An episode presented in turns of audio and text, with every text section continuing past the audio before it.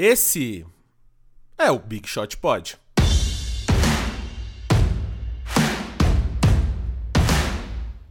E aí, amigos?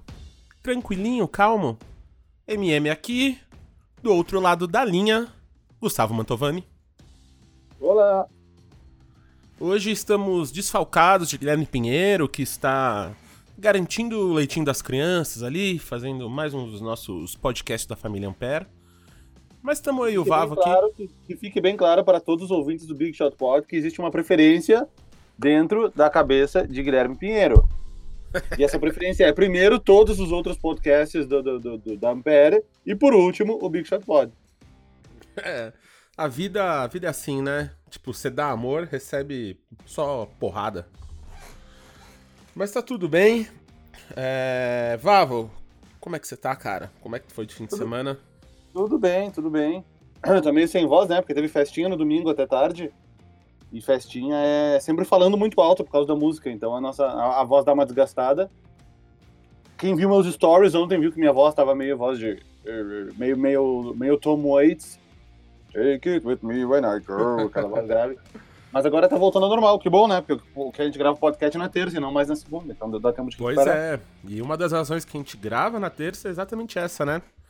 Porque Para poder se recuperar do- da- da- da- das baladas do final de semana. nas baladas do fim de semana, da turnê, deixar aqui meu parabéns público pra Gustavo Mantovani e sua banda Fresno. Sabadão tava lá no show em São Paulo, foi bem incrível. É, que show foi esse que eu não vi no sábado, porque eu toquei só no domingo. Ah, foi domingo, é verdade. É que sábado eu fiz outra coisa, é verdade. Sábado eu que me apresentei, eu dei um TED Talk, porque agora eu posso falar que eu sou um TED Talker. E aí foi um fim de semana intenso, então sábado TED. Talker?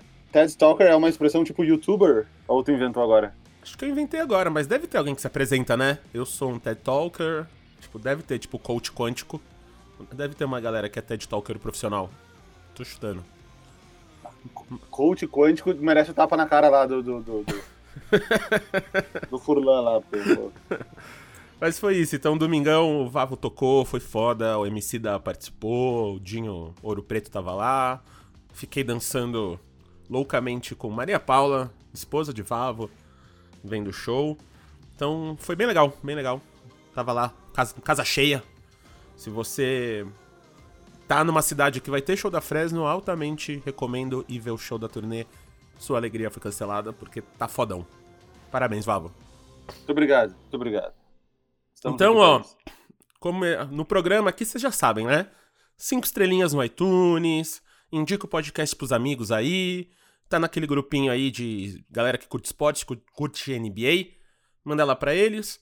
Se você gosta do programa, se você quer ajudar a gente a fazer o programa, ou só comentar que a gente é legal, ou pedir um ingresso pro Vavo, por que não? Porque ele não responde as redes sociais mesmo, então você não vai receber. Mas por que não tentar? Não, eu, eu não, não, não, peraí. Eu respondo às redes sociais. Eu não te respondo nas redes sociais. É, verdade. diferente. É São verdade. duas coisas diferentes. São duas coisas diferentes, tudo bem. É amigos, né? Sempre gostei É. mais do Lucas. Então, a gente vai aqui, ó. Arroba BigShotPod, qualquer rede social. BigShotPod, arroba ampere.audio. E dá aquele alô aí pro, pros nossos All-Stars, o Big Shot Pod All-Stars, nosso grupo que tá lá na, no, no Telegram. Altamente divertido ficar batendo papo com eles, ficar vendo ali. Então, ó, Diego Rocha, Iago Coelho, Alberto Moura, Vitor Fernandes, Thiago Moraes, uma galera aí pra gente falar. O meu arco-inimigo Luciano Espanhol também tá lá. Se você quer se inscrever, no, é, é só se inscrever por 15 reais por mês ali no, no PicPay. Você vai ter acesso a isso. Logo mais a gente vai fazer uma live exclusiva. Tem as perguntas aqui que vocês podem, vão poder fazer e uma porrada de coisa. Vavo, como é que tá pra você o All Stars? Tá curtindo ali o grupinho? Tá divertido, divertido. Sabe que É. assim como todos os grupos do WhatsApp, ele é mutado, né? Então Sim. aí eu vou lá e entro, leio todas as coisas, comento, que eu acho legal comentar, fecho, depois de algumas horas eu entro, comento. É, é, é divertido. A galera ali entende, rolam muitas notícias, muita diversão, muita, muita corneta. Tá divertido. Então quem quiser ser um, um Big Shot Pod All, All- Big Shot Pod All Stars, recomendo, recomendo. Vale investimento. Recomendo. Eu não tá? pago, mas vale investimento. tá legal mesmo. E na Liga do Fantasy estamos indo bem. o Gui aqui, que tá longe, mas mandou falar que ele tá 3 a 0 e é o maior. Como que é? O maior Ah, ele número de maior pontos pontuação. marcados até agora no nosso, no nosso Fantasy. Ah, Parabéns, porra, eu, tenho, eu tenho o Stephen Curry, Zion Williamson, os caras machucados, que eu não vou dispensar porque os caras devem voltar. O Curry deve voltar, o, o Zion vai voltar. Tem o Lonzo Ball que joga jogo sim, jogo não. Tá difícil. O meu, o meu draft foi feito no, no- no- no- pelo computador, tá ligado? É, o Mas meu também. uma. Eu ganhei uma agora. Tô com uma vitória e duas derrotas. Vou ser sincero que eu nem vi, porque o computador que fez pra mim e eu nem É, fui então. atrás. Eu dei uma ajustada, mas ó, ó meu. Eu vou até falar meu elenco aqui pra vocês verem, ó. Tem o Lonzo Ball, Alec Burks, que eu acabei de pegar, porque ele tá, tá, tá pontuando agora no Warriors, nessa, nessa falta de jogadores, peguei o Alec Burks, o Daniel House do Houston, Kyle Anderson, Nikola Vucevic, que é meu único All-Star do time, um All-Star do ano passado como parâmetro. Aí eu tenho o Perry Mills, que eu dispensei, eu tô vendo a rodada de ontem, Perry Mills eu dispensei. Royce O'Neal, Thomas Bryant pontuou bem, o Hassan Whiteside pontua bem. Charit, Bielitsa, Myers, Myers Leonard, esse é meu time. Eu consegui ganhar com esse time, gente. Eu mereci um, eu mereci um troféu aqui. Merecia, vai ganhar de Most Unlikely Team. M Ah, eu troquei. Eu, eu acabei de trocar hoje pelo. T, eu precisava de um armador e dois armador. Peguei o TJ McConnell e o Langston Galloway. Olha quem eu tô pegando. Era o melhor que tinha disponível. Então, meu, meu, meu cenário não é dos melhores, mas eu ganhei uma partida, já tô melhor. Eu achei que eu ia perder todas. Como o Gui falou ali no, no nosso grupo, the best ability is the availability. Então, desculpa aí pro seu time. O Gui, o Gui tem a seleção americana no, no, no time dele. Sei lá o que ele fez pra conseguir. Ele deve ter manipulado todo o draft. É, foi ele Ele que tem, tipo, setou o draft. né? titular, é. Tem cinco All-Stars titular. Tudo. fácil. Você ele tem des- destaque inicial aí, Vavão? Tenho, tenho. Manda. Queria falar então, porque eu vi ontem, ontem foi a estreia, finalmente a estreia de Blake Griffin nessa temporada. Ó, se eu tiver alguma pronúncia muito estranha, tipo agora, é porque eu tô com uma afta lá atrás da língua. Aí fui falar Griffin e bateu na, na afta bem na hora, mas enfim, bateu o dente na afta. Então, pronúncias estranhas é culpa da afta na minha língua. Estreia de Blake Griffin. É difícil, né, meu? Blake Griffin. oxe. Ah, ontem teve uma derrota do, do Pistons pro pra Detroit para Minnesota, 120 a 114. Minnesota abriu o primeiro quarto, 15 pontos de vantagem. Detroit ficou tentando buscar, chegou a cair ali para 5 pontos no final do jogo, mas o Minnesota acabou fechando o jogo. O Blake Griffin jogou 24 minutos apenas, e mesmo com apenas 24 minutos, 19 pontos, 7 rebotes e 6 assistências. Então, relembrando um pouco aí dos últimos anos do Blake Griffin, ele está na sua décima temporada né, na NBA. Ele não jogou a primeira, né? ele foi draftado, ficou um ano sem jogar. Ele poderia ter 11 temporadas, mas enfim. 10 temporadas. É a terceira que ele está no Detroit, desde que ele foi trocado. Ele tinha assinado um contrato de 5 anos, 173 milhões com Clippers. Muitas pessoas questionaram esse contrato, principalmente por causa das lesões dele, inclusive lesões que só fizeram ele estrear agora, uma delas. Uh, no meio do, desse primeiro ano do contrato, o Clippers acabou trocando ele para o Pistons. E nessa última temporada, que foi a primeira inteira dele em Detroit, ele voltou a ser um All-Star, ele voltou a jogar naquele nível do início da carreira. Ele, ele foi um cara que foi All-Star quando era rookie, né? Foi, acho que foi o último jogador a ser All-Star quando era rookie. E, enfim, agora o Detroit está com quatro vitórias e sete derrotas com a derrota de ontem, então a gente fica na expectativa para ver como que vai se sair Blake Griffin nessa volta. Sempre lembrando que o último ano de contrato dele, que é 2021-22, 39 milhões. Então Detroit pagou para ver quando fez essa troca com o Clippers. Clippers já que já desde aquela época de Griffin, Chris Paul, DeAndre Jordan, etc, já mudou o time inteiro, né? Desde aquela época, um time muito bom atualmente, mas completamente diferente do que era dois, três anos atrás. E agora o Detroit com o Andrew Drummond tá jogando bem, é o líder em rebotes disparados da temporada, está com 18 rebotes por jogo, algo assim. E o Blake Griffin chega para completar essa duplinha. Derrick Rose começou de, de titular ontem também. Enfim, eu não vi nenhum jogo completo do Detroit ainda, mas vale ficar de olho aí nessa volta do Blake. Eles devem dar uma, uma crescidinha aí e começar a brigar por essa vaga nos playoffs, porque sem o Blake Griffin eles não teriam absolutamente nenhuma chance. Ótimo, eu tenho um destaque também essa semana, que é o sorvete de pistache. Tá chegando o verão, a galera acha que pistache ali é pesado, vai mais para sabores de fruta, um chocolate. Mas acho que a galera tem que se abrir mais. Tem que experimentar coisas novas. O sorvete de pistache tá ali. Então, altamente Cara, indico. É um destaque. Eu vou te dizer que eu acho que eu nunca comprei um sorvete de pistache. Viu? Viu? Eu já Tá aí. experimentei de outras pessoas, assim, sei lá. Mas eu nunca comprei um sorvete de pistache. Tá aí esse momento aí, então, para todo mundo aí que ouve o Big Shot Pod, tá aí um grande destaque para suas papilas gustativas explorarem novos lugares, novos sabores, novos potenciais. Então, o verão se tá uma chegando. pessoa, se uma pessoa comprar um sorvete de pistache por causa da tua dica, já valeu a pena. Né? Já valeu, já valeu. A vida. Mas é bem possível que nenhuma compre. É bem possível. Como é bem possível que todas comprem. Ó, que doido. Ou, ou pessoas que já compravam antes da tua dica e vão continuar comprando e não por tua causa. Né? É, mas vão se sentir validadas. Porque o pessoal sempre falou, uh, pistache. Aí agora elas, não, olha lá, a MM falou no podcast, estou validado. Às vezes é só isso que a gente precisa, né? E sabe o que a gente precisa também? Falar que a temporada está engrenando, Vavo. E a gente já tem algumas surpresas despontando, assim como o delicioso sabor do sorvete de pistache. Então hoje a gente vai falar da maior delas, que é aquele time que a gente já achacalhou, achincalhou, né? Nesse podcast tanto, que é o Phoenix Suns. O Suns já começou a temporada com seis vitórias e três derrotas, e é o primeiro time a bater os poderosos dos Clippers e dos Sixers. Então, vamos dar uma investigada e as razões desse sucesso, Vavão? O que, que você acha? Vamos! Então, para você, qual é a principal razão para esse começo surpreendente, hein? Principal razão, cara, eu acho que assim, ó, todo, todo time que passa por esse, por esse, por esse processo de passar muito tempo com uma campanha ru ruim, ele acaba uh, juntando assets que eles falam, né? Então eles vão escolhas no draft, jogadores jovens que vão começam a evoluir enquanto estão no, no, na NBA, chegam da faculdade às vezes meio cru, da universidade meio cru e vão evoluindo na NBA. O Phoenix Suns fez muito disso nos últimos anos, muito mesmo. o Phoenix Suns está com muitas temporadas ruins e conseguiu ir juntando aí alguns jogadores, mais umas contratações pontuais. E não vou negar que esse começo de temporada foi bem surpreendente para mim.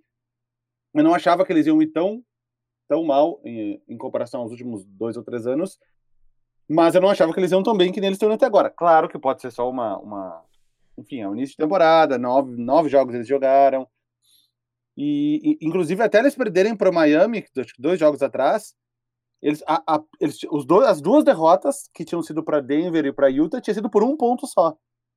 Então eles, eles tinham ganhado aqui, ó, deixa eu ver. Sacramento, aí perderam para Denver por um. Aí ganharam do Clippers, perderam para o Utah por um a ganhar do Warriors, do Grizzlies e do Sixers. Até aí já eram sete jogos e o pior resultado deles eram derrotas de um ponto. Aí eles perderam para o Miami por 16 e venceram o Brooklyn depois. Enfim, tá despontando sim como uma, como uma surpresa. A principal razão, acho que é isso: é as peças que vão sendo juntadas, o time vai se entrosando, uh, jogadores novos que vão, vão crescendo tecnicamente, taticamente, mentalmente, enfim, e o time vai dando liga. Não tem nem não é que eles contrataram do nada um free agent, um LeBron James, e o time passou de um time que ganhava 25 para um time que ganha 50. Não é isso. É uma questão de trabalho. O time está trabalhando, está evoluindo, está tá, tá ficando coeso. E eu acho que o torcedor do Fênix, depois de muito tempo, com, torcedores do Fênix Santos como o Lucas, Lucas do Café Belgrado, ou o Lucas que joga basquete comigo na, na quinta-feira, que eu não sei nem sobre o nome dele, qual é o sobrenome do Lucas, não sei. Enfim, dois Lucas que torcem para o Fênix Santos. Uh, é, é, hora de ter um pouquinho de esperança aí para o futuro. Acho que a gente vai ter outras perguntas para debater antes que eu fale tudo aqui, mas eu acho que essa a razão é o é o tank que está começando a funcionar. então, falando em tank, funcionou você... fácil, funcionou rápido para os Sixers, rápido não, funcionou bem para os Sixers. Vamos ver se vai funcionar bem para o Suns também. Então, falando em tank, você já deu uma comentada aí. Qual, qual que você acha que foi a principal contratação para essa temporada, hein, para eles estarem assim? Ricky Rubio com certeza, Ricky Rubio. O, a gente batia na tecla há muito tempo aqui que o Phoenix Suns precisava de um armador, de um point guard. Não só o Suns. Sempre que liberava algum armador razoavelmente bom, a gente falava, ele vai para o Suns ou para o Magic. Que eram os dois times que nos últimos anos estavam sem um, um, um, armador de ofício, né? Embora o Orlando até tinha, tem até agora o DJ Augustin, agora também tem o Markel Fultz, mas o DJ Augustin é mais um cara para vir do banco de reservas. Ele vem sendo o titular aí nos últimos tempos do Orlando. Era sempre um time que a gente queria que a gente dava como sugestão quando surgia um armador. E o outro era o Suns. Eu anotei aqui os, os alguns armadores que começaram no ano passado. O De Anthony Melton começou 31 jogos como titular no ano passado. Jogou 50 e 31 como titular. Ele era um cara de segunda rodada, foi draftado pelo Houston, foi trocado pro, pro Suns, aquela, naquela troca do Ryan Ederson, se não me engano. E é, não é, um, não é um, um armador titular de time da NBA. Ele é um, até um cara que pode evoluir para o futuro, mas não é um cara para começar 31 jogos de um time da, de um time da NBA. A Zay Kanan começou 15. Também já vi muito ele de perto porque ele era do Rockets. ele é um cara legal, mas também não é para ser um, um, titular do time da NBA. Elio Kobo começou 16, depois veio o Tyler Johnson, do Miami, jogou 12, enfim, isso aqui nem somos 82, eles tiveram mais armadores que começaram. Então era um time que estava meio perdido nessa posição. Pegou um armador de ofício, point guard, raiz, tradicional, MVP do último Mundial da FIBA, campeão com a Espanha, já com já uma, um, um, histórico aí da NBA, ele é do draft do, do Curry do Harden, então ele entrou em 2009 na NBA, então tá indo para sua décima temporada na NBA, Minnesota, depois jogou os últimos anos agora no Utah e agora Phoenix Suns. Com certeza ele é a, principal contratação do Suns, justamente por isso, por o time ter uma falta de armador nos últimos tempos e, claro, fazer para ali com o Devin Booker, uh, tirar um pouco da pressão dele também. Uh, não precisava o Devin Booker levar a bola todo o ataque, que nem, que nem era que nem era até a temporada passada, praticamente todo o ataque. O shooting guard que carrega a bola, que nem é o Harden, que nem são outros jogadores, mas ter o Ricky Rubio ali para armar e para comandar o time, com certeza é um, um dos grandes diferenciais. E o time funciona melhor para você com Aaron Bynes de titular? Uh, é, porque o, o DeAndre Ayton jogou um jogo, né? Até ele jogou bem aqui, ó. Se não me engano, ele fez 18 pontos, deu 4 tocos, alguma coisa assim. Mas ele jogou primeiro, ele pegou, pegou aquela suspensão, né? Que ele caiu na, na, na, na política de, de, de, de, drogas lá da NBA. Se não me engano, ele pegou 25 jogos de suspensão, acho que é 25. Então vai demorar um pouquinho para voltar. E o Aaron Baines veio do Celtics, e eu peguei os números aqui. Na verdade, ó, o Aaron Baines está começando, mas ele está jogando 24 e o Frank Kaminsky está jogando 24 na posição de pivô, né? Mais ou menos 24 minutos cada um. O Aaron Baines está com 15,8 pontos o jogo, mais 16 pontos e 6 rebotes, vai arredondando. E o Kaminsky mais 9 pontos e 6 rebotes. Uh, tecnicamente, em termos de futuro de carreira, Uh, e do que, os do, do, que os jogadores podem, do que o jogador pode se tornar, obviamente, o DeAndre Ayton tem tudo para ser um jogador muito melhor do que esses dois ao final de sua, da sua carreira. Porém, nesse momento, o Aaron Baines e o Frank Kaminsky estão se encaixando bem no, no, no, time do Suns. O Aaron Baines ele está chutando 47% para 3, com volume, chutando mais de 4 bolas por jogo. E eu vou fazer uma observação que no Boom Shakalaka é um dos vídeos, é os segundo vídeo mais visto do Buncha Calaca, tem tipo 150 mil views, sei lá. Eu lancei em 2017. Eu tinha feito um vídeo que era jogadores que só acertaram uma bola de três pontos na carreira. E aí eu falei de alguns jogadores, tipo, antigos, já aposentados, tipo, sei lá, o Kareem Abdul-Jabbar tem uma cesta, o Shaquille O'Neal tem uma cesta, e eu falei de alguns atuais, e um deles era o Aaron Bates, que ele só tinha feito uma cesta de três na carreira pelo San Antonio Spurs, bem no início da carreira, quando ele não tinha nem barba, não tinha o, o Kit Gala feio ainda. E agora ele tá chutando e tá acertando. Tipo, é, Claro, é uma tendência. Outros jogadores, o Margasol chutava pouco, começou a chutar mais, sei lá, Valantunas começou a chutar mais. O, enfim, vários jogadores que não eram arremessadores começaram a chutar mais e acertar ao longo da carreira. O, o melhor exemplo é o Brook Lopes, né? Que ficou anos e anos sem meter uma bola de três e hoje ele é top 10 dos caras que mais acertam bola de três. Enfim, então, Aaron Baines uh, encaixou. Obviamente que para pensando a longo prazo, a volta do, Andre, do DeAndre Ayton, acredito que seja melhor para o time. Vamos dizer assim, não é melhor para o time, é melhor para a franquia a volta do, do DeAndre Ayton. Mas nesse momento, o, o, o Aaron Baines e o Frank Kaminsky têm substituído ele à altura, entre aspas, né? Dá para ver pela, pela, pela classificação que o time tá, não, não perdeu com a saída do DeAndre Ayton. E esse sucesso, hein, Vavão? É sustentável? É fogo de palha? Eles vão para os playoffs? Uh, não, não sei se é sustentável. É porque eles não estão. Qual é a colocação que eles estão? Não é que, não é que eles estão em segundo lugar, eles estão tipo em sexto ou sétimo. Eu, tô, eu fechei aqui o, a classificação. Deixa eu abrir só para ver que lugar eles estão.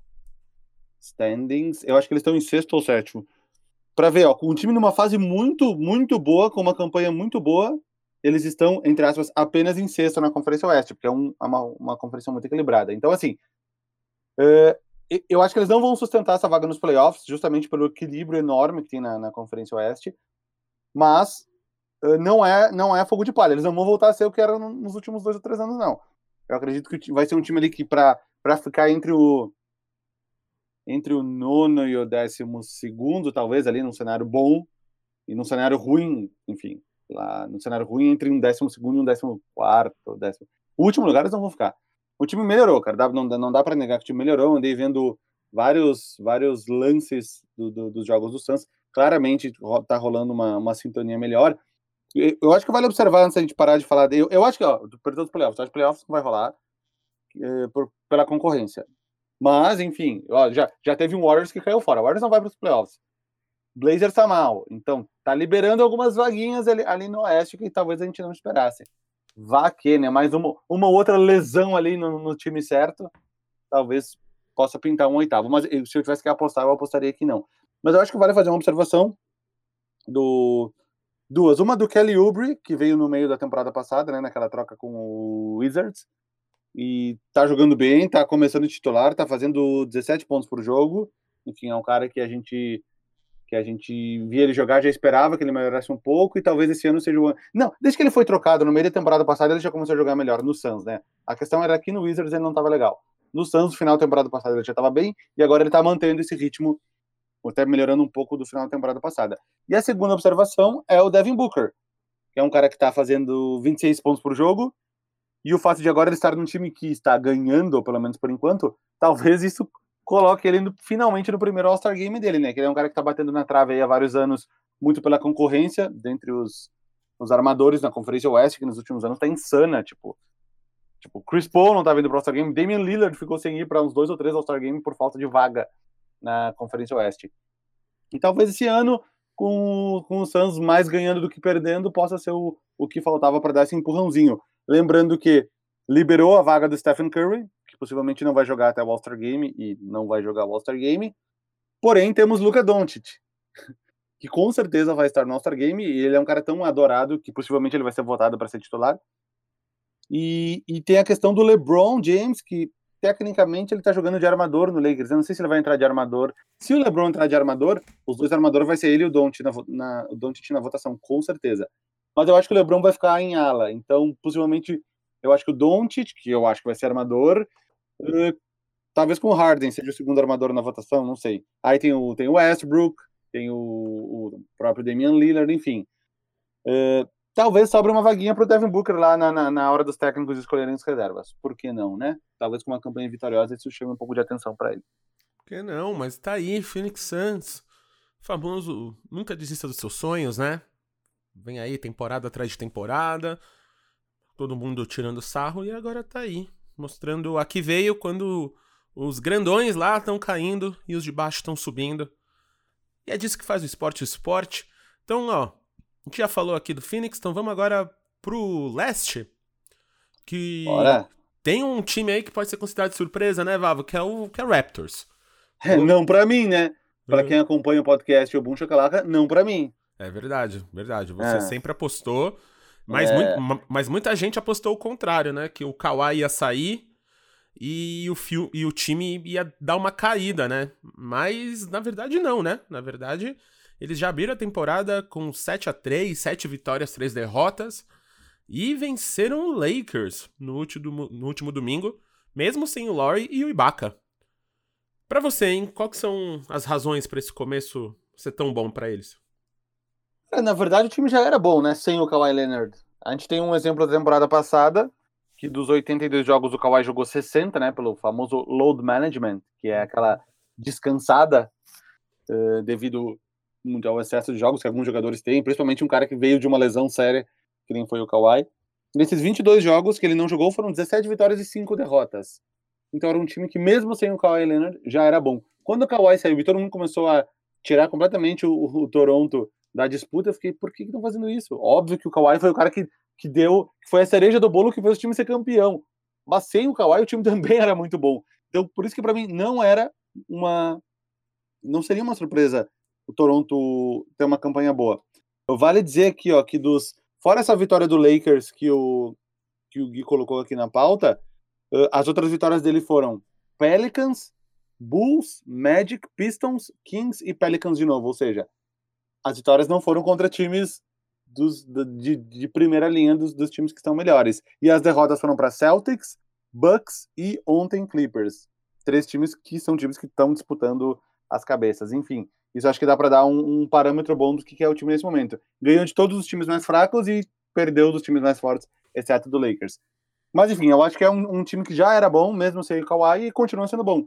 E acho que agora a gente vai falar de outros tópicos que o que o, eu acho que talvez a principal razão do time continuar crescendo seja a evolução dos seus jogadores jovens que, que estão melhorando cada vez mais.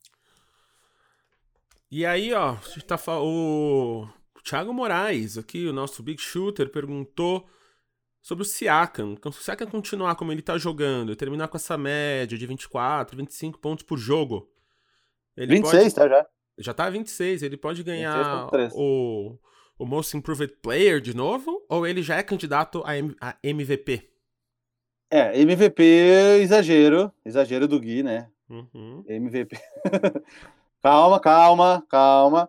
Ó, o Siakam, eu, eu, eu, vou dizer assim, ó, com, com muita boa vontade, dá para pensar nele num, num All-NBA Second Team, assim, porque a posição de ala é muito disputada. Por quê? Porque tem o Kawhi, porque tem o, o LeBron, considerando que ele, se ele ainda vai ser classificado como ala, eu acho que vai. Tem o Yannis, tem o Paul George. Então, já tem quatro caras que são claramente melhores do que ele. Num, num cenário, claro, o Paul George vai, vai, vai começar depois, o Kawhi descansa muito, então talvez num cenário muito bom para o Siakam ele consiga se infiltrar aí num, num segundo time da NBA. Isso que tem outros alas, tipo, sei lá, Doncic, eu não sei se eles vão botar como armador ou como ala, o Anthony Davis vai ser como ala ou como pivô, Blake Griffin tá começando agora, enfim. Vai ser muito disputada essas, essas seis vagas de ala nos, nos, três times da NBA e acho que no melhor dos cenários ele consegue beliscar um segundo time. Mas daí para MVP, aí nós temos uma, uma, uma distância muito grande. Quanto ao fato de, da possibilidade, deixa eu ver quem mandou a pergunta, foi o Thiago Moraes dele ganhar o, o Most Improved Player de novo, cara, seria muito curioso. Nunca aconteceu isso. Mas, por exemplo, o Yannis, ele ganhou votos muitos anos seguidos, porque ele foi um cara que a cada temporada ele ia evoluindo muito. Ele, ele ganhou uma temporada, agora até me esqueci qual foi, acho que 15, 16 ou 16, 17. Ele chegou a ganhar um prêmio de Most Improved Player e depois ele continuou ganhando votos. E antes ele também ganhava muitos votos. Ele era um cara que evoluía cada temporada. Mas não, che não chegou. Ele foi, se não me engano, ele ficou. O ano anterior ao que ele ganhou, ele já tinha ficado entre os três primeiros. E aí ele ganhou no ano seguinte, se não me engano, foi isso. E o, o Curry também, o ano do Curry de MVP, o segundo ano de MVP, onde ele já era MVP, ele também ganhou muito, muitos votos para Most Improved Player. E isso é, é, é, mais bizarro, porque o cara já era, teoricamente, o melhor jogador, e ele ganhou muitos votos para ser o cara que mais evoluiu, para ver como foi aquele salto absurdo do Curry de, de 14 15 para 15 16. Mas o Siakam, eu acho que ele teria eu acho que um candidato melhor nesse momento é o, o Brandon Ingram. Eu acho que o Brandon Ingram é o melhor candidato porque ele é um cara que que, que vem jogando. Os números deles cresceram muito. Acho, acho que na pauta tá aqui para falar do Van Vliet também para Most Improved Player, né? Uhum. Era, era o próximo tópico. O, o, o Gui botou. O Fred Van Vliet está jogando demais. Pode ser considerado para o prêmio de Most Improved Player? Aí eu tinha, eu tinha olhado os três aqui: o Van Vliet, o Siakam e o, e o Ingram. O Van Vliet, olha só, vamos pegar números, números meio grossamente aqui: de 11 pontos para 16, de 5 assistências para 8. Só que ele, ele tava jogando 27, tá jogando 38 minutos. Ele botou 11 minutos a mais em quadra. Então, no fundo, no fundo, esses números melhores dele se ref, refletem esse tempo maior que ele está em quadra. Não é que no tempo que ele está em quadra ele evoluiu. Não sei se me, me entende meu, meu raciocínio. Os números cresceram muito porque ele está jogando mais tempo. Não te, te, teori, não técnica, não necessariamente porque ele evoluiu. O Siakam né, não, não é bem isso, mas ele está no meio do caminho. O Brandon Ingram é um cara que está jogando menos minutos do que ele jogava no Lakers e teve um crescimento absurdo.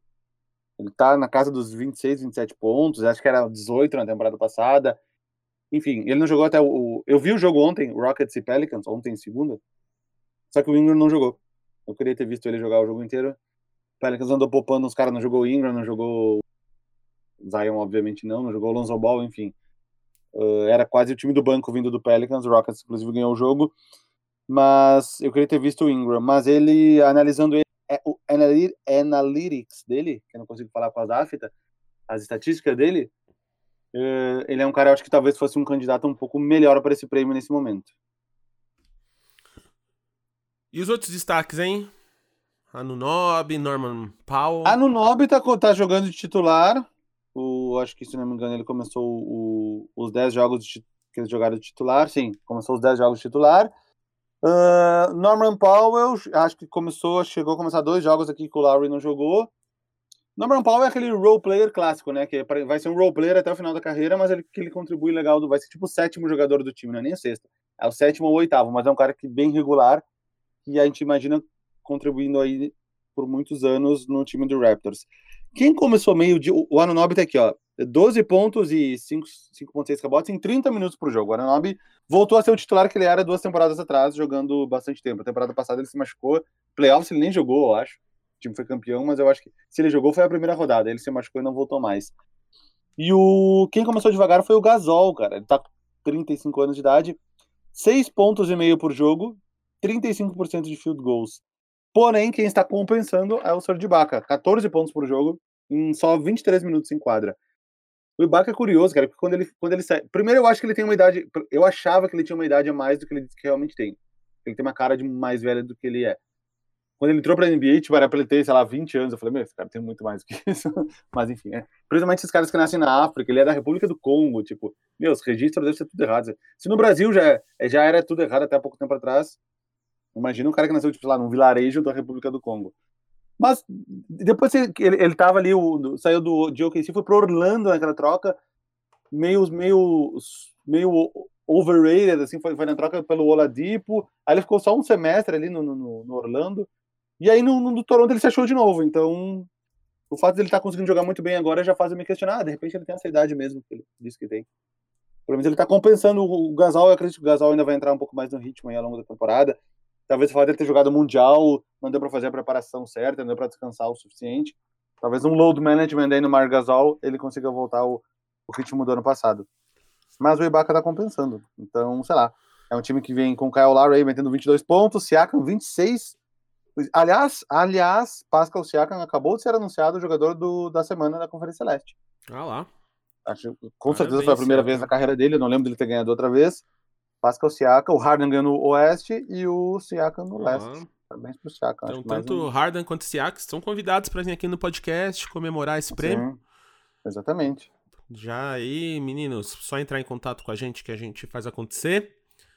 E vamos falar do técnico aqui. Você acha que o Nick Nurse, ele é o favorito ao... Fala Coty ou C-O-T-Y? Ah, Coach of the Year. Acho tá. que não falam essa sigla, não. Tem, tem, sigla, tá? Então pro Coach of the Year, acho que até só... agora? Eu acho que a única sigla que fala é MVP, as outras a galera inventa, tá ligado? é, é que os Estados eles gostam, né, de, de Six siglas. Man of the Year. Ele é candidato ao Small T. Não, entendeu? o cara inventa umas paradas. oh, então, conforme vídeo lançado por mim no meu canal chamado Buncha Calaca na semana passada, retrasada, logo que começou a temporada, eu quando tive que dar um palpite para técnico do ano, eu escolhi Nick Nurse do Toronto Raptors, justamente porque eu falei que eu achava que o time não tinha ficado tão ruim que nem todo mundo tinha falado. Explicações que eu dei agora no início aqui. E eu achava que ele, como ele ia surpreender todo mundo, tendo uma campanha. Eu, eu botei Toronto, eu falei ali naquele vídeo que ele ia ficar entre terceiro e quarto lugar no leste. Uh, como eu falei que isso ia surpreender todo mundo, não a mim, mas as outras pessoas, ele ia acabar ganhando muitos votos e ia acabar ganhando o prêmio de Coach of the Year. Então, essa pergunta aqui meio que corrobora o que eu falei há umas duas semanas atrás. Eu estava certo. Ou não, talvez o Raptors comece a perder agora e ele vai cair, enfim. Mas. Eu não sei, se tivesse que dar o prêmio agora, quem seria o vencedor? Hum, não sei, não sei. Talvez o Minnesota, Phoenix. Mas eu, eu, eu acho que, que o Nick Nurse seria um dos, um dos candidatos. E esse sucesso do Raptors? Ele vai continuar? Você acha que vai ter o leve declínio de fim de temporada? Com certeza vai. Com certeza vai. Para mim, o Raptors é time para pegar a mano de quadra ali. No, no, na minha projeção, no, no, pior cenário, eles ficam em quarto lugar ali no leste. Então, para mim é completamente sustentável. Nesse momento eles estão, ó, o Boston tá com oito vitórias e uma derrota. E aí, logo atrás já vem Raptors e Bucks 7, 7 e 3 empatados. E, como eu falei, o calendário do Raptors não foi dos mais não foi dos mais difíceis até agora. Mas, enfim, eu, eu para mim, Raptors, Raptors, Bucks, Sixers e Celtics, para mim, são os quatro do mando de quadra. O Celtics até surpreendendo aqui em primeiro oh, lugar. É? Ele tá se encontrando. Essa... Uma pena lesão do, do, do, do Gordon Hayward. Eu acho que até tá aqui pra gente falar a gente depois. Vai né? falar, né? a gente vai falar. É. Mas essa temporada tá, já tá surpreendendo, né? Tanto Boston quanto o Suns. Vários times aí que a gente veio desde o do começo do programa, quase um ano atrás, quanto no preview, a gente falando aí, cheio de dedos. Mas só que vários times aí surpreendendo, assim como a vida. Então, ó, o Gui pediu pra gente falar assuntos que ele pode achar interessante. De, Ah? de- é de ouvir, né? Eu acho que ele quer ouvir. a Beleza, gente... vossa, vossa Majestade, o que mais gostaria? Acho que ele quer ouvir a gente quando ele estiver ouvindo o programa editado, pronto e tal. Falar isso aqui. Ele quer conversar com os amigos, né? Ele tá longe, mas tá perto. Tá dentro de cada um de nós. Então, ó, você já falou aí da lesão do Gordon Hayward. Como é que tá isso aí, hein, Vavo? Então, o Luciano Espanhol aqui no, no Big Shot Pod All Stars acabou de mandar uma mensagem dizendo Hayward seis semanas fora. Ele ele bateu a mão, eu não sei exatamente o que, o que aconteceu na mão dele. Eu até posso dar uma pesquisada aqui. Mas foi agora no, no jogo contra o Spurs, se não me engano. E aí ele se machucou, cara. Putz, e é- e é triste, porque ele é um cara que lá na época de Utah, ele começou na NBA, foi evoluindo ali ao longo de 5, 6 anos no Jazz, foi um All-Star no último ano do Jazz, foi pro Celtics com esse mega absurdo contrato dele. Eu até questionava um pouco, talvez, mas enfim. Primeiro jogo, aquela lesão horrorosa na, na, na- no pé, ao vivo, mundo inteiro vendo, Celtics e, e, Cavs, ter sido a final da Conferência Leste do ano anterior. O cara com cinco minutos de jogo caiu e a perna do cara fez um L pro lado errado, tá ligado? foi horrível. Que... Essa aí não tem nem como. Porque tem uns lances que a galera, se tu, se tu não quer ver, tu não vê, tá ligado? Sei lá, quando o Sean, Lin- o Sean Livingston quebrou a perna, há 10 anos, 15 anos atrás, sei lá. Foi, tipo, acho que o lance mais horrível da história do- do- dos esportes que eu já vi. O cara quebra a perna e. Tá, tá, meu Deus do céu. Mas enfim, esse lance, se tu não quiser ver, tu não vê, porque ninguém tava vendo aquele jogo ao vivo, não tinha transmissão, não tinha League Pass. E a não ser que a pessoa vai atrás no, no, no, no YouTube lá, lesão do Sean Livingston. Quem não fez isso nunca viu aquele lance. A lesão do Paul George. Foi num treinamento que também quebrou a perna no meio pro lado contrário. Foi na, num treinamento de um jogo, num scrimmage da seleção americana. Então, tipo, só viu quem foi atrás. Porque na TV os caras não mostram. Mas o do Gordon Hayward, meu, era o primeiro jogo na temporada. Todo mundo tava vendo. Tava passando, aqui no Brasil tava passando na ESPN. E aí, e o câmera focou assim. E nem o câmera viu. Quando o câmera focou ele deitado, aquela cara de desespero. E aí, quando ele viu que o pé tava daquele jeito, o câmera, o, o cara lá da ilha de edição já cortou para outra câmera. Mas aí a galera, todo mundo viu, né? Enfim. E ele demorou para voltar, né? Ele não jogou aquele ano. No ano passado, ele voltou num ritmo meio devagar. E esse ano agora ele tava engrenando. Então, ele tem essa lesão que vai, vai deixar ele fora, justo na hora que ele tava, que ele tava engrenando mais. É triste, porém, o fato de ser apenas seis semanas, se é verdade o que o Luciano Espanhol falou aqui, minha única fonte. Posso entrar no Old para ver aqui também, no Twitter do Old, para ver se é isso mesmo. Mas se for só seis semanas, então acho que não é, não é nem o, o pior dos casos. A gente, ele, ele tava, ele tava num, num caminho para voltar a ser um All-Star, assim, tipo, junto com o Kemba Walker ali, sendo os melhores jogadores. Jason Tatum, enfim, o Boston é bem distribuído. Mas, ah, aqui, ó, o Cel, um tweet retweetado pelo Old. Os Celtics anunciaram que Gordon Hayward vai perder seis semanas uh, após fazer uma, uma su, como é que fala? cirurgia. Eu estou fazendo tradução em tempo real.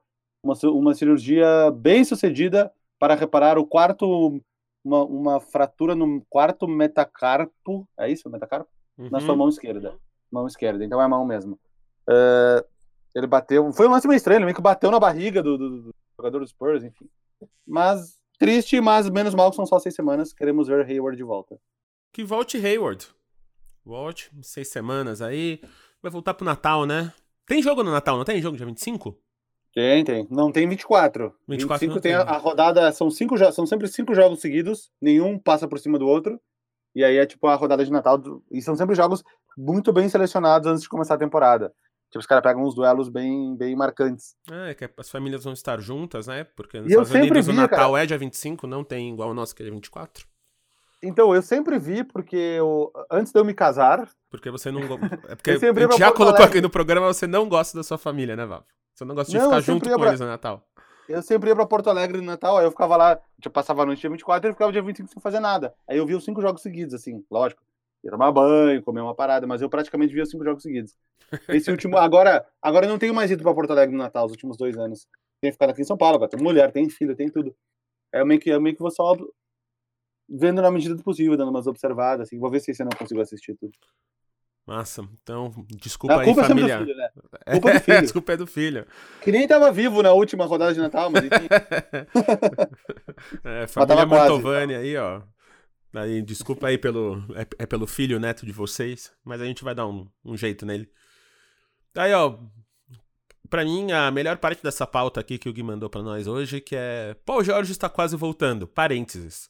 Talvez tenha voltado no jogo dessa segunda. Tracinho. Aí eu, eu entrei na pauta e escrevi, não voltou. Não voltou. ai, ai. A gente se diverte com um pouco, que bom. É. Mas fala aí do Paul George pra nós, Vavo. Ah, todo mundo na expectativa, todo mundo quer ver Paul George junto com o Kawhi Leonard. Eh, ele podia. eh, Rolou um boato que ele poderia voltar no jogo de ontem contra o Raptors, mas ele não voltou. O Clippers ganhou, se não me engano, 99 a 98, isso. Mas ele não voltou e, e- e a, a última notícia dele, que foi dada no dia 6 de novembro, é que era esperado que ele voltasse 13 ou 14, em torno de 13 ou 14.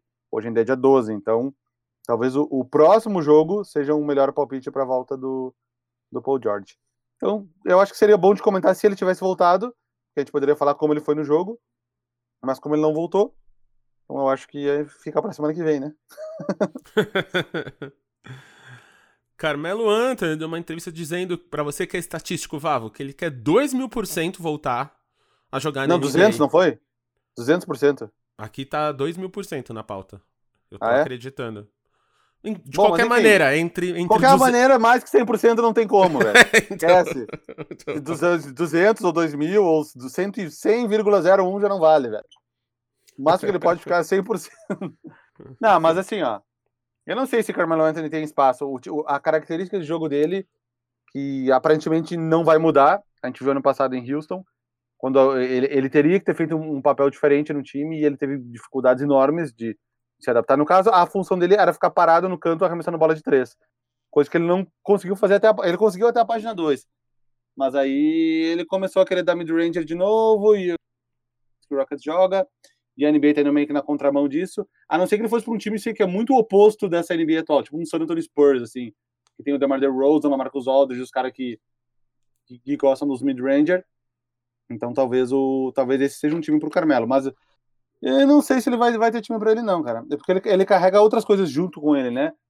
Que é o não que ele seja um jogador ruim de vestiário assim, mas é, ele carrega uma coisa junto que, que enfim, talvez ele carregue uma parada meio negativa que, que, que ele leve para a imprensa que um time não esteja buscando.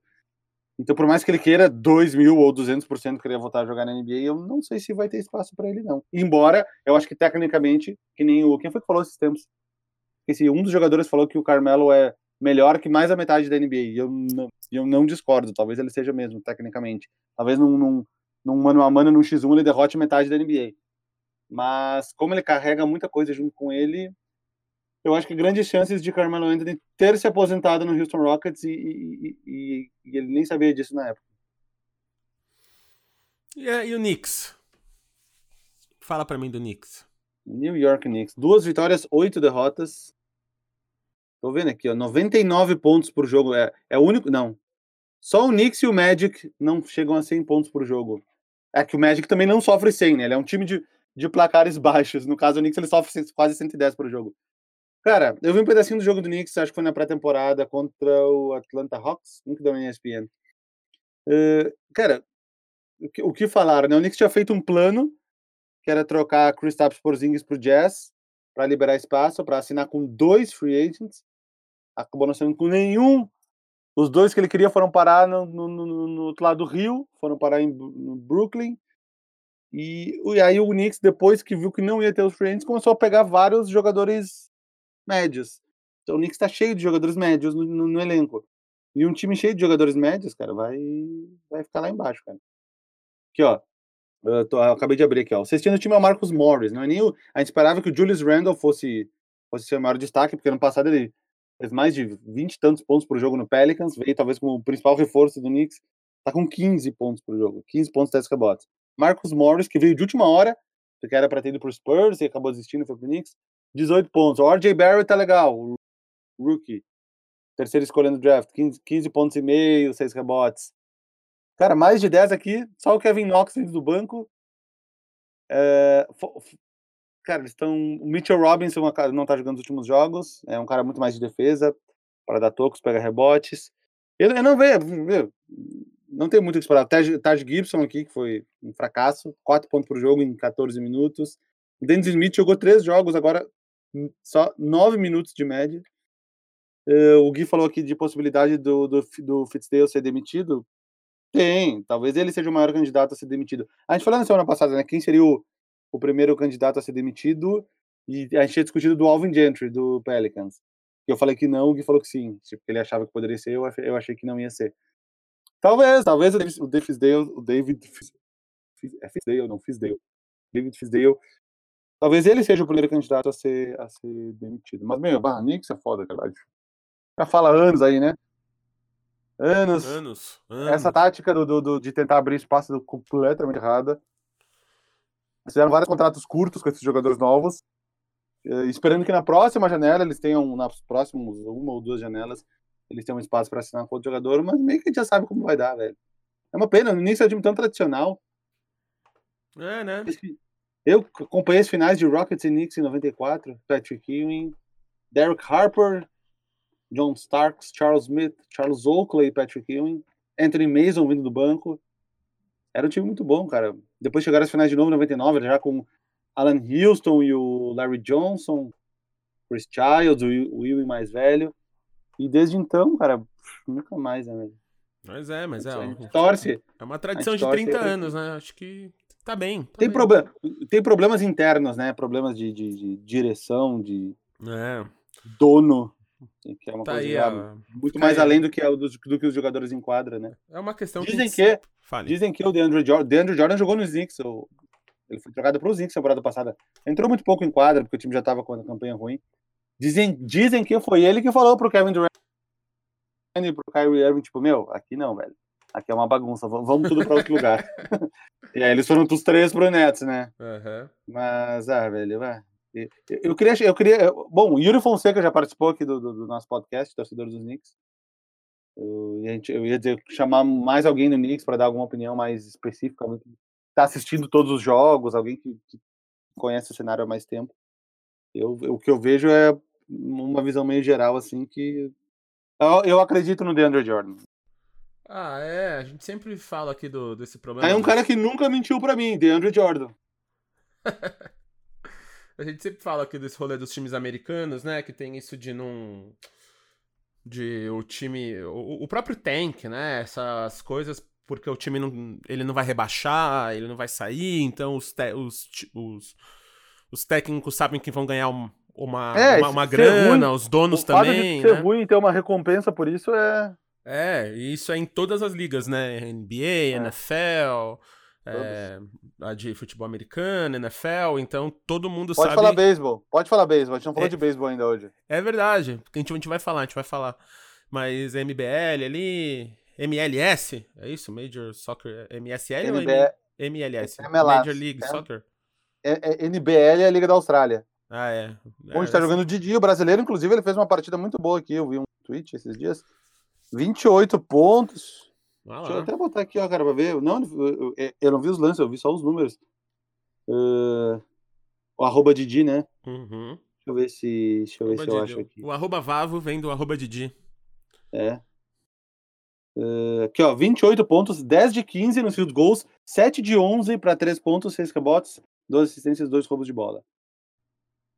Pra quem, Ah. não, pra quem não sabe ou não se lembra, Didi foi draftado pelo Pelicans nesse ano, mas vai jogar um ano pelo time do Sydney Kings na NBL. E, ao que tudo indica, ano que vem ele será integrado ao elenco dos Pelicans. Pra ele é um puta negócio, porque o Pelicans tá com a pior campanha do, do Oeste. Só ia estar se queimando. Talvez ele estivesse colocando números altos pro, num time que tá mais fraco. Todo mundo acaba tendo os números inflados, né? Mas Exatamente. com certeza não ia ser um bom cenário pra ele. Não, não tá pior porque o Warriors agora tá pior. Mas o Pelicans tá aqui como segundo pior do, do Oeste nesse momento. E agora a gente vai pro recém-nomeado Primeira Fila, que era o cantinho do apoiador. Como a gente não tinha pensado nesse nome antes, né? Quem Então, que ó, inventou isso? Oi? Quem que inventou isso? Eu inventei agora. Eu, Ah, sou, eu sou um inventador de coisas. Então a gente vai ter o cantinho do apoiador aqui, que era a pergunta de quem nos apoia no Big Shot Pod All Stars. Virou aqui o primeira fila, em homenagem a ele, Drake, que tava lá no Raptors. Então vamos lá, o Alberto Moura fez uma pergunta, Vavão. Oi. O que estão achando da utilização dos desafios técnicos na NBA? Tá dando certo? Tá bem usado? Tá impactando o jogo? Tá tipo É, VAR dando- aqui? Como é que tá? Puta, o VAR é chato pra cacete, velho. Eu sei que ele, ele é justo, tipo, beleza, tá, ok. Mas é muito chato, velho, é muito chato o tempo que fica parado o jogo. Os caras tinham que tomar decisão mais rápido, velho. Meu, eu tava sem paciência de ver futebol. Eu fiquei rodadas e rodadas sem ver jogo. Aí, umas duas rodadas atrás, tá, eu, eu tava indo dormir, eu vi que tava dando Inter e Atlético Paranaense na TV. Faltava 15 minutos pra acabar o jogo. Eu falei, tá, vou ver isso aqui e vou dormir. Eu tinha que pegar o voo às 4 da manhã pra Manaus. Vou ver esse finalzinho de jogo. Meu, os 15 minutos demoraram meia hora. Teve três VAR, velho, nos últimos 15 minutos. Três VAR. Cada um de cinco minutos, meu. Eu falei, pelo amor de Deus, é insuportável. Eu- é justo, mas os caras têm que ser mais ágil, velho. Tipo, já viu o que foi, já marca, tá ligado? Tem, Uhum. ok, alguns lances os caras discutir, mas, velho. Enfim. Eh, eu, eu vi alguns desafios. É, é um por jogo, né, velho? Então o cara tem que escolher a hora certa pra pedir. E mais do que isso, saber o que pedir. Porque, por exemplo, vou usar o exemplo de ontem: Rockets e Pelicans. Faltando oito minutos para acabar o, o quarto quarto, o técnico do Rockets, o Mike D'Antoni, ele pediu um desafio. Só que eu achei muito burro o pedido dele, porque era um chute de três, o J.J. Redick meteu a bola de três e sofreu a falta. Aí ele pediu desafio para falta. Ou seja, no melhor dos cenários, ele ganhar um ponto, porque a cesta de três ia continuar valendo. Entendeu? Ele não desafiou dois ou três pontos, ou uma posse de bola que, que importante no final do jogo. Ele desafiou um ponto de lance livre. E o pior, os caras não deram. Embora eu. Eu também achei estranho, porque não foi falta, cara, nem encostou nele. Foi aquela parada da zona de aterrissagem, biriri, mas enfim. Independente disso, ele foi por um desafio para evitar do J.J. Redick bater um lance livre. E o jogo, né, tipo, tava tipo 7 pontos ou 10 pontos na frente, uma coisa assim. Ou seja, não era um, um jogo equilibrado no final. Então, eu acho que o mais importante é o cara saber a hora de pedir. Talvez a regra pudesse ser diferente. Tipo, tá, o cara tem dois ou três desafios, só que se ele pedir um e perder, ele, não- ele perde os outros, entendeu? Alguma coisa assim. Porque, porque foi muito difícil. Outro, outro dia, eu não sei quem pediu o desafio no primeiro quarto, entendeu? Então, aí chega na última bola do jogo, faltando 5 segundos, e tu não tem o desafio, sabe? Então, nossa, bem que 5 segundos os caras revêm, mas enfim. Ah, não, mas legal. Um é legal também para não ficar parando o jogo, para não virar o VAR do Campeonato do Brasil. Mas eu, vou- eu, eu, só, eu só acho que os caras têm que saber escolher melhor, principalmente o Mike D'Antoni no jogo de ontem. O cara pediu um, um lance livre. Meu, se liga, pede uma coisa que vale mais a pena do que isso, tá ligado? Então, jogo da semana. Tem um aí, Vavão? Tenho, vamos lá. Ó, este episódio está sendo lançado na quarta-feira, e nesta mesma quarta-feira à noite, daqui a pouquinho, tem Clippers e Houston. Clippers e Rockets em Houston, às sete e meia Eastern Time, que são nove e meia, e o jogo passa na ESPN. Nove e meia na ESPN. Se Paul George estiver de volta, é o reencontro de Paul George e Russell Westbrook em times opostos, né? Eles que jogaram os dois anos passados juntos por OKC, agora em times opostos. E se, principalmente com Kawhi e Paul George de um lado e Harden e Westbrook do outro, é um baita de um jogo de qualquer jeito. Então fica aí minha dica: Clippers e Rockets, 9h30, quarta-feira, hoje, dia do lançamento do episódio na ESPN. Eu vou dar um jogo aqui que vai acontecer hoje no dia da gravação, porque aí vocês já sabem o resultado, que é Suns e Lakers. Boa. Hoje, 11 horas, no dia da gravação. Ontem, pra vocês que Vamos chutar? ouvindo. Vamos chutar. Suns e Lakers? 114 a 98 pro Lakers. Pro Lakers? 114 a 98. Nossa, Triple double do LeBron. caralho. Tá... Eu acho que o Não, Lakers... ô Marcel, não vale. Não, não, não, peraí. Não vale esperar o jogo acabar e aí gravar o coisa certa e botar na edição depois. Se tá pensando em fazer isso, não vale. Não vale? Tá bom, então eu vou Não, falar agora não. aqui, ó. Ó, meio-dia e três do dia que a gente tá gravando, nem sei que dia é hoje. Hoje é dia Ó, 12. Quando tu falar teu palpite, eu vou ficar fazendo lá, lá, lá, lá, lá no fundo, porque na hora tu não vai poder, poder montar depois. Tá bom, então, ó, vamos lá. Meu palpite vai ser Lakers. Lakers ganhando por 105 a 98. Ah, os mesmos 98? Os mesmos 98. Acho que É. você acertou no Suns. Então se ficar mais perto de 105 tu ganha, mais perto de 114 eu ganho. Exatamente. Mas a gente não vai apostar nada, porque é, vocês nem pagaram meu almoço ainda. Então, quando o meu almoço for pago, Ah, a, gente, a gente aposta coisas de verdade. Cara, nem lembro dessa aposta, velho. Não tem documentado. tipo, episódio no ar. não tem. Ai, ai. Aí, galera, Então, então, arroba Marcelo, Vavo aí. Lembrem o Vavo disso. Vocês que são All-Stars, lembrem o Vavo dessa, dessa aposta aí. Quero ver ele esquecer. Só pra te avisar, eu tô aqui no Inovabra, onde a gente grava sozinho, porque o Marcelo tá em casa, e eu vou almoçar aqui embaixo no restaurante do lado, que é super bom. Se eu tivesse junto, eu podia pagar até o almoço aqui. É Mas verdade, não, pode quer gravar de casa?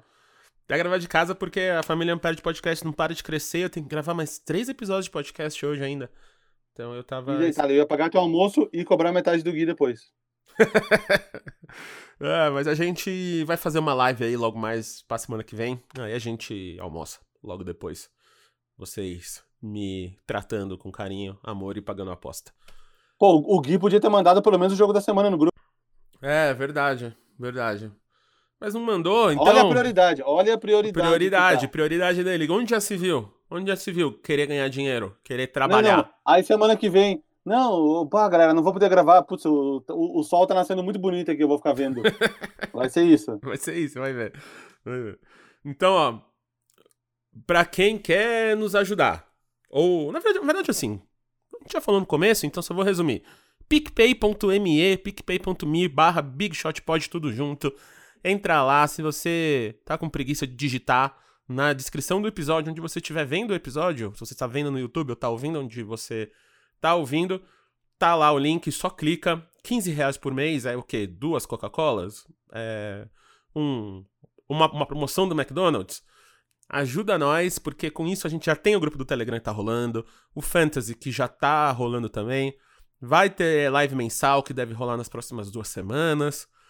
Tem um episódio que a gente recebe aqui o, o já o recém-nomeado Primeira Fila, que é as perguntas dos membros que estão nos apoiando.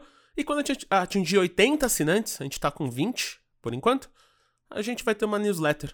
E aí vai ter séries exclusivas em podcast, exclu conteúdo exclusivo. Então o Big Shot Pod vai continuar de graça, só que você vai ter muito mais conteúdo nos ajudando, porque aí a gente tem mais tempo, não tem que ficar fazendo tanto pesquisa, a gente já não precisa editar, e tudo isso pela ajuda de vocês. Então, brigadão. Mas se você quiser saber o jogo da semana, pergunta lá no grupo do Telegram. A gente vai falar, o Gui vai falar lá. E a gente também. Na verdade, já falei o meu aqui, o Vava falou dele. O meu vai acontecer ontem, o do Vava vai acontecer hoje. Talvez o Gui acontecerá amanhã. Não saberemos. Só saberemos no grupo do Telegram, do Big Shot Pod. Vavo! Tô aqui ouvindo tudo. Que bom. Que bom que você ouve esse programa, cara. Mesmo na gravação. Gosta de falar, né, Marcelo? Não, o meu, o meu trampo é esse, né? Afinal, tu é um TED Talker. Sou, agora eu sou um TED Talker, agora eu faço Talkers. É, pera aí, deixa eu pegar aqui. Cara, o O- único TED que eu gosto é o urso do, do, do filme. Só Pô, porque é feito gosto pelo do- Seth MacFarlane. Eu gosto também desse. Deixa eu só pegar aqui o. Deixa eu ver se vai cair. Tá me ouvindo ainda, Vavo? Tô. Tá. Inclusive, eu tô ouvindo tu espancar o microfone nesse momento. É, né? Eu quero pegar o time que a gente. O time não, a. Nação que a gente falou ontem. Não ontem não, no programa passado, Nação Africana. Ah, eu lembro de cabeça. Qual que eu é, lembro. então? Era a antiga Suazilândia e hoje Eswatini. Exatamente, Suazilândia. Suazilândia, o reino da Suazilândia. Dizem que a Suazilândia trocou de nome porque em inglês é Swaziland e a galera confundia com Switzerland, que é Suíça. E eles trocaram pra. É, devem confundir muito, né? São dois países iguais. Tudo igual. E, e aí eles trocaram pra Eswatini. E minúsculo, S maiúsculo, Eswatini. Não pergunta por quê. Não sei o que quer dizer. É que é em Se você- Suazi, né? Em Suazi quer dizer. Se você aqui. é de Eswatini. Não, se você é de Moçambique, está ouvindo o Big Shot Pod, que Moçambique fica do lado da, da, da Suazilândia, nos diga por que, que é esse nome, porque eu não sei. É, a Suazilândia fica bem no meinho ali, né? Entre. Entre Moçambique. Ali na, em cima da África do Sul, do Lesoto, É, exatamente. mais pra direita, ali mais pra, mais pra leste, perto É, do, do Oceano Moçambique. Índico. Oceano Índico. Que é um dos oceanos, um dos oceanos mais bonitos do mundo. Mas não tem oceano, Suazilândia não tem oceano. Não tem é- oceano, é, porque ela é é landlocked. né? landlocked. É. Então ela é um. como se fosse o Vaticano ali, né? Um paizinho no meio de um outro país. Então ela fica ali no meio da África do Sul, a Moçambique, então fica bem ali no cantinho. E é mó da hora. Inclusive, eu falo aqui, ó, acabei de abrir o mapa. Tem acho que uns 100 km de fronteira com Moçambique. Bem perto de Maputo, que é a capital, inclusive. Sim, capital que fica ali no Então. sul, que é bem legal, bem bonito. Uma das praias mais bonitas faz- que eu já vi na vida foi em Moçambique. E. Tá bonito. Todo o né? resto da fronteira é com, com, com a África. do Sul. Com a África do Sul. Correto. Que bom, né? Esse programa aqui cheio de histórias, cheio de coisas. Se você quer comentar uma história, se você quer. Se você está na África, quer falar com a gente, a gente já tem apoiadores do Japão, temos amigos da África que nos mandam mensagem direto. Então, se você. Cara, tá- o, o, o mouse escorregou da minha mão e eu fui parar na cidade de Bulilimamangue, Zimbábue. Ô, Morara... Moraes Vakanaka. Muito legal. Bulilimamangue. Ó, Bom esse nome. Moraes Vakanaka é muito legal em Shona. É... Maitabassa Baba, muito obrigado, senhor, por essa notícia, por, por essa informação, Babo. Temos Antananarivo, cap- capital de, de Madagascar, que é um nome muito bom também. Mas é Sim. o melhor nome, o melhor nome de capital, obviamente, que é o nome do meu time no, no- no- no- na Fantasy League, que é. O Agagadolo. capital É, de não, tem Faso. umas línguas africanas que eu gosto muito. Eu gosto muito do Ngossa, porque tem o na língua e eu acho muito legal. Eu gosto de ouvir senhoras fofocando em Ngossa, porque é muito divertido. Quando eu tava lá em fevereiro, eu passei muito tempo ouvindo pessoas falar em Ngossa mesmo sem entender nada, porque puta língua da hora. Então, ó, quer falar com a gente? Você, não importa em que estado, nação, país você esteja, bigshotpod.ampere.audio, arroba bigshotpod em qualquer rede social. Vavô, você, onde é, é quem é sua arrobinha? Arroba Vavo no Instagram, arroba Vavo Fresno no Twitter. Isso aí, o Gui, arroba Gui Underline Pinheiro, qualquer uma das redes, eu, arroba MM, as duas letras, Isidoro com Z de Zabumba, também qualquer letra. Entra lá que acho que em umas duas, três semanas eu vou postar o TED Talk. TED Talk foi sobre o Eu Estou, minha plataforma de promoção de saúde mental, que eu queria que você se queira. Vai lá, vai estar no arroba Eu Estou também, tá bem bonito. Vai fazer parte do nosso podcast o De Boas, mais um podcast da família Ampere também, o áudio, pra quem não quer ver minha cara. A gente toca os podcasts pra HBO, do His Dark Materials, e o Fronteiras do Universo, e do Watchmen. O Watchmen sai todo domingo. His Dark Materials sai toda segunda, eu apresento os dois. Watchmen com o nosso produtor Alexandre Maron. His Dark Materials com Ana Clara Mata e Jéssica Correia. Também tem Boa Noite Internet, Família Feminista, podcast da 99, o Papo de Motora e outros estão vindo por aí. A gente é produzido pelo Cris Dias e Alexandre Maron, editado pelo Guido. E uma produção da Ampere, gravado meio no Inova Bra, Habitat. E meio aqui na minha residência. Então, galera, se vê aí no programa 49, rumo a um ano. A gente vai fazer um especial de um ano. Não sei o que vai ser ainda, mas vai ser da hora. Vavô, até semana que vem, carinha. Valeu, amigo! Até mais.